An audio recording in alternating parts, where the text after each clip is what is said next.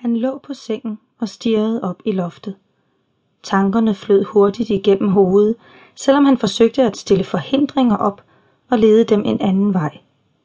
Alligevel endte de altid det samme sted.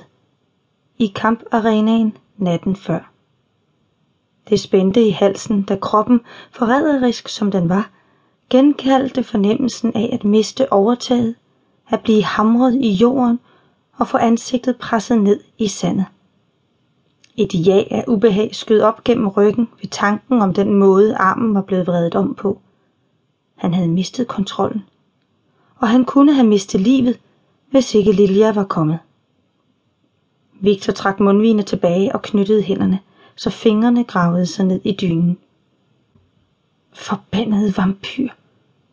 Hans stemme lød hæs, men han var ikke klar over, om det var indbildning.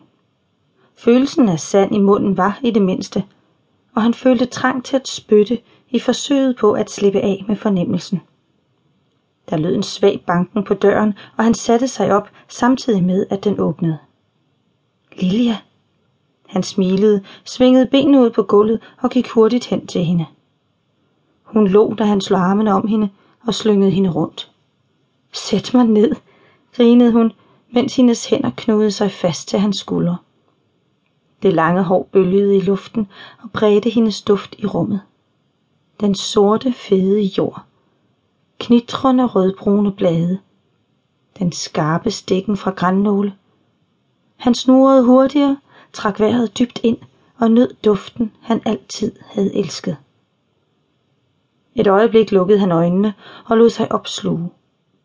Bag de lukkede øjenlåg flimrede hundredvis af minder forbi. Det var kun stumper, stykker af det store hele, men de handlede alle om det samme. Lilja. Hun bøjede sig. Lokker af det lange, kraftige hår gled ned fra skuldrene og dansede drillende over ham. Bløde arme snodede sig om ham og trak ham ind til den varme krop, der lukkede sig omkring ham og fik ham til at glemme alt omkring sig. Sæt mig nu ned. Hun borede neglene ned i hans skuldre, og han slog øjnene op. Hendes blik skinnede af latter, men han vidste, hun mente det, og han stoppede. Lod hende glide ned, så hun kunne nå gulvet, men uden at slippe grebet helt. Jeg har savnet dig, mumlede han og kunne mærke smilet trække i mundvigen. Hænderne hvilede mod hendes lænd, fulgte det svage svej, mens frakkens grove stof krassede mod huden. Hvorfor tog du hjem i går? Den ene hånd gled væk fra ryggen og om foran. Han åbnede den første knap. Jeg havde noget arbejde, der skulle gøres færdig. Fingrene bevægede sig et lille stykke ned og lagde sig om den næste knap. Vippede den let, og den smuttede igennem hullet med en tilfredsstillende lyd. Mm, brummede han. Varmen fra hendes krop sivede ud gennem åbningen i frakken, og duften blev stærkere. Cremen hun smurte på huden, sød og let. En svag antydning af sved.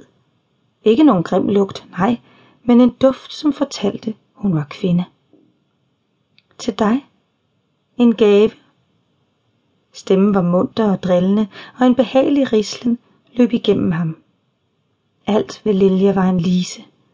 Alle hans sanser fangede brudstykker af hende, og hver eneste var en lykke i sig selv. Duften, lyden af hendes stemme, den bløde varme hud under hans fingre, den måde hun så på ham. En gave, gentog han, og næste knap gled igennem åbningen. Hun lå og snodede sig fri af hans arme. I en hurtig bevægelse åbnede hun frakken og smed den fra sig på en stol. Men først havde hun trukket noget op af den ene lomme. Hun løftede sin hånd med håndfladen opad. En brun skinpose hvilede på hendes lyse hud, og et rødt stykke reb var snoet omkring åbningen. Hvad er det? Noget helt nyt. Hendes øjne skinnede, da hun løsnede rebet og forsigtigt stak fingrene ned i posen. Hans ører opfangede en blød lyd fra posens indre. Hun trak hånden op, og den glimtede i lampernes lys. Som sneen glimter, når himlen er klar,